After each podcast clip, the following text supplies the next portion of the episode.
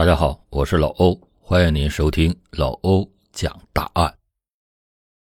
一九九五年四月九日，阴森的深夜里，两只飘忽的怪影贼头贼脑的跑出陕西省安康市汉阴县某村的村头，一下子钻进了哗啦作响的青纱帐。这是一男一女，男的叫李喜石，女的是他的女儿，叫李杏梅。爸。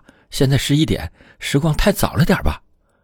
李杏梅忽然停住，看了一下手腕上的表，就问：“早个屁！”李喜石急次白咧的回答说：“咱们到那儿哪能三敲两敲就完事儿？”他们终于跑到了一座小树林的后头，挨着林子，一座馒头般的新坟静卧在他们的面前。就在这座新坟里，埋着一个刚死去不久的俊俏女子姚秀华。这个李喜石是个远近闻名的大富翁，二十多亩责任田里轮番种瓜、点芝麻，还有一百四十八株桃树，收入洋洋可观。可是，上帝不睁眼，心爱的儿子李贵才却总也找不到合适的对象。他二十一岁了，比姐姐杏梅只小一岁。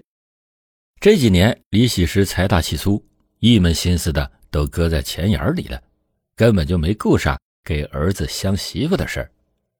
可是牛郎大了，总得会织女。李家才悄悄地爱上了邻村的姑娘姚秀华，一位水灵灵的人。远在李家才刚上中学的时候，两个人就爱得如胶似漆了。可是天不遂人愿，初中毕业以后，姚秀华像变成了一块三九寒冬的冰坨子。横下心把她给甩了，嫁给了县里一个领导的公子哥。可是消息封锁的很严，李贵才一点儿也不知道。他还想选择一个良辰吉日和秀华结婚呢。一九九五年大年初六，秀华出阁，那一天他满眼流泪。原来他是奉父命，违背心意出嫁的。姚秀华。由村丫头当了县里的一个领导公子的夫人，按理说是一步登天了，但她呢却横竖看不上婆婆那家人，尤其是恨她的男人。她觉得她受了骗，蒙受了奇耻大辱。她的丈夫在生理上有着不可告人的缺陷，她呢就像哑巴吃黄连，有苦无处诉。她多么希望再见见。李家财有一天在村头上，他真的就碰见了意中人，不由又惊又喜。喜的是李家财没有忘记旧情，欣喜的拉着他的手到后山坡上去说悄悄话；惊的是李家财好像病入膏肓，眼眶凹进去好大一块，只疼的姚秀华心疼不已。李家财说。我天天想你，想的喘不过气来，就像有块石头压着。姚秀华含着两行热泪，抚摸着李家才清瘦的面颊，说：“对不起天地，对不起你，家财，我该死。但愿来世你我们再做夫妻吧。”说罢，哭着一头就扑进了家财的怀里。谁想，两个人这次分手竟成了永诀。不久，李家才突然吐血，几直气闷、头晕、胃胀。这一检查，发现李家才竟然患了恶性肺肿瘤，没救了。一九九五年四月六日，一座黄土新坟平添在山坡东边的一棵千年古榆下。李喜石的眼泪哭干了，仍然没有消掉他心中的疑神疑鬼。他老是琢磨。儿子从小体格健壮，上学的功夫还经常的打篮球、跑田径，怎么会就染上绝病了呢？他正做着噩梦，忽然就听砰砰的门响，定睛一看，原来是女儿去城里卖水果，乘着夜班车赶了回来。爸，你怎么还没睡呀？在月影婆娑中，李喜石眉头紧锁的说：“睡不踏实啊，爸。”以后你就不会做那不吉利的梦了。李喜石听到了女儿话中有话，就忙欠起身问：“你知道我兄弟是怎么死的吗？杏梅说着，神秘的走到了李喜石的身边。怎么死的？他是想姚秀华想死的。什么？李喜石就像被电了一下，腾的一下站起了身。杏梅说：“今儿我进城卖水果，跟姚玉华坐的是一辆车。这码事是他亲自给我说的。姚玉华和姚秀华是堂姐妹，又是同班同学。他把李家才如何千疮百结的思念姚秀华的底细，滴水不漏的都告诉了李杏梅。李喜石听杏梅讲到伤心处，泪珠啪啪的往外蹦。他想。儿子这么大岁数了，还没有个媳妇儿，到了阴间还是孤零零的一个人。杏梅又告诉了他一个想不到的事儿：姚秀华前天也突然死了。李喜石又是一惊，他那浑浊的泪水里顿时泡出了一个欢喜的梦，何不将秀华的坟头迁到家财的身边？让他们俩到阴间结为美满的夫妻呢。姚秀华死在由婆婆回娘家的路上，据公安局法医验证，姚秀华系服敌敌畏自杀致死的。现场勘查没有任何他杀的迹象。姚秀华的家人怎么也没有想到姚秀华会服毒自杀，他们觉得对得起姚秀华。秀华在出阁时陪送的嫁妆价值近万元，这在邻村邻乡那可是数一数二的。可是他们不知道，真挚的爱情，金钱再多也不可以买到。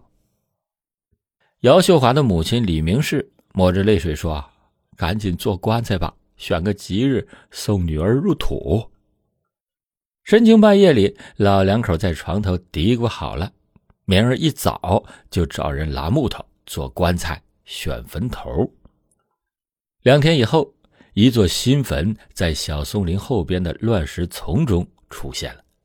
秀华的父亲姚凤鸣烧着纸钱儿想着九泉下的女儿，一股仇恨的火焰像被风卷起来，腾的在他心头燃烧。就在这千钧一发之际，姚凤鸣的老婆李明氏反倒沉住了气。她劝丈夫说：“老头子，你还是先消消气儿吧。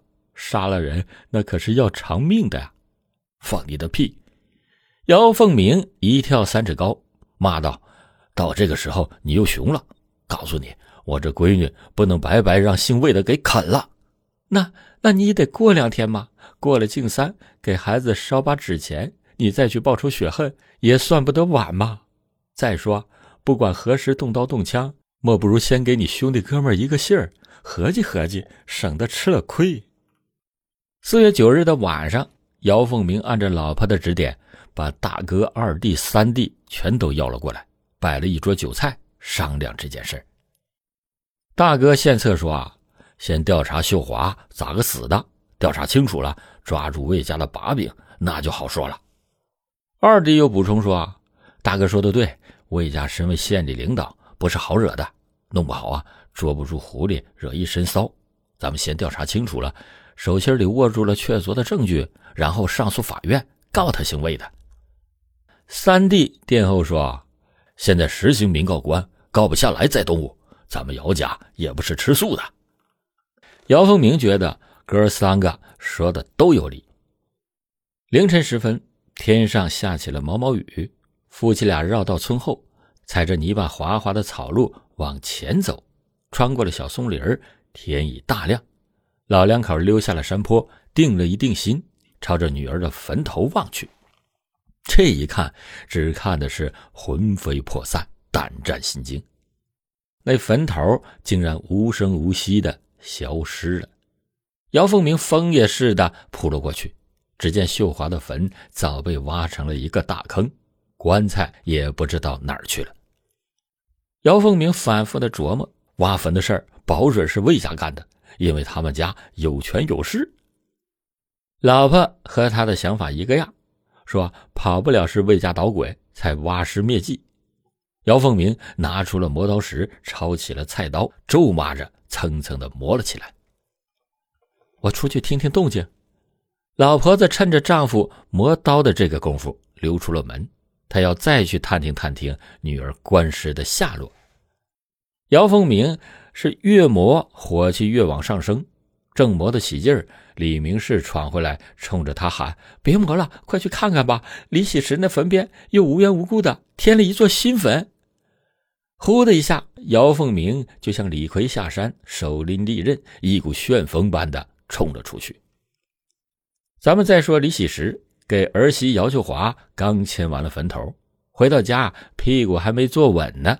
就听到门缝里有邻人打暗号，说：“老李家，快点准备！姚凤鸣提着菜刀找你算账来了。”李喜石大惊失色，一边令杏梅先牢牢的插好门栓，再用大木棍将门顶死，一边命令老伴备好了铁条和叉子，准备应战。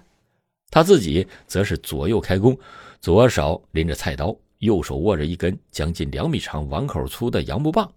说：“来一个打一个，来两个打一双。”李喜石杀气腾腾的说着：“反正他是杀上咱们李家门来的，自投死路了。”李喜时的话音未落，便听到咚咚咚咚的一阵急乱的砸门声，接着有人破口大骂：“姓李的，你凭什么起我女儿的坟？”骂声刚起，便听“砰”的一声砸门声，震耳欲聋。原来姚凤鸣不知道从哪儿搬来了一块大山石，冲着李喜石的大门狠命的一击。就在这千钧一发之际，姚凤鸣的哥哥姚凤阳不知道从哪儿冒了出来，扑到了门前，铁壁纸一推，就把李家的顶门杠给推歪了。接着抬起了大脚，砰砰几下，门就给踹开了。此时李喜石就像狮子一般吼了一声：“拼了！”冲杀了出去。姚氏兄弟也像饿狼一般的冲了进来，恰好迎了个正着，六只眼睛瞪得都像红灯笼，喷血冒光。李喜石一个跨步飞跃，铁牙咬紧，菜刀横着扫向了姚凤鸣的头盖。姚凤鸣刚刚缩脖一闪，李喜石早就抡起了右手的长棒，还没容姚凤鸣犹豫，便来了一个力劈华山，冲着姚凤鸣就是当头一棒。姚凤鸣虽然被木棒狠狠的击中，身子却不由自主的向李喜石栽了过去。于是传借水势，只一个斜刀，便将那磨得锋利无比的刀刃抹在了李喜石的脖子上。李喜石也猝不及防，两个人几乎同时倒在血泊里。李喜石住进了医院，脖子上缝了十四针，而姚凤鸣早就被打成了脑震荡。抢救无效，咽气身亡。李喜石痛定思痛，追悔莫及。一九九五年七月，李喜石被判处无期徒刑。他那愚昧的儿女阴间成婚的痴情妄想，早已经化成了虚幻的云泥，被冷酷的现实给吹散。是愚昧，还是对法律的无知，酿成了这血淋淋的教训呢？欢迎您在评论区留下。您的观点，好了，感谢您收听老欧讲大案。老欧讲大案，警示迷途者，唤醒梦中人。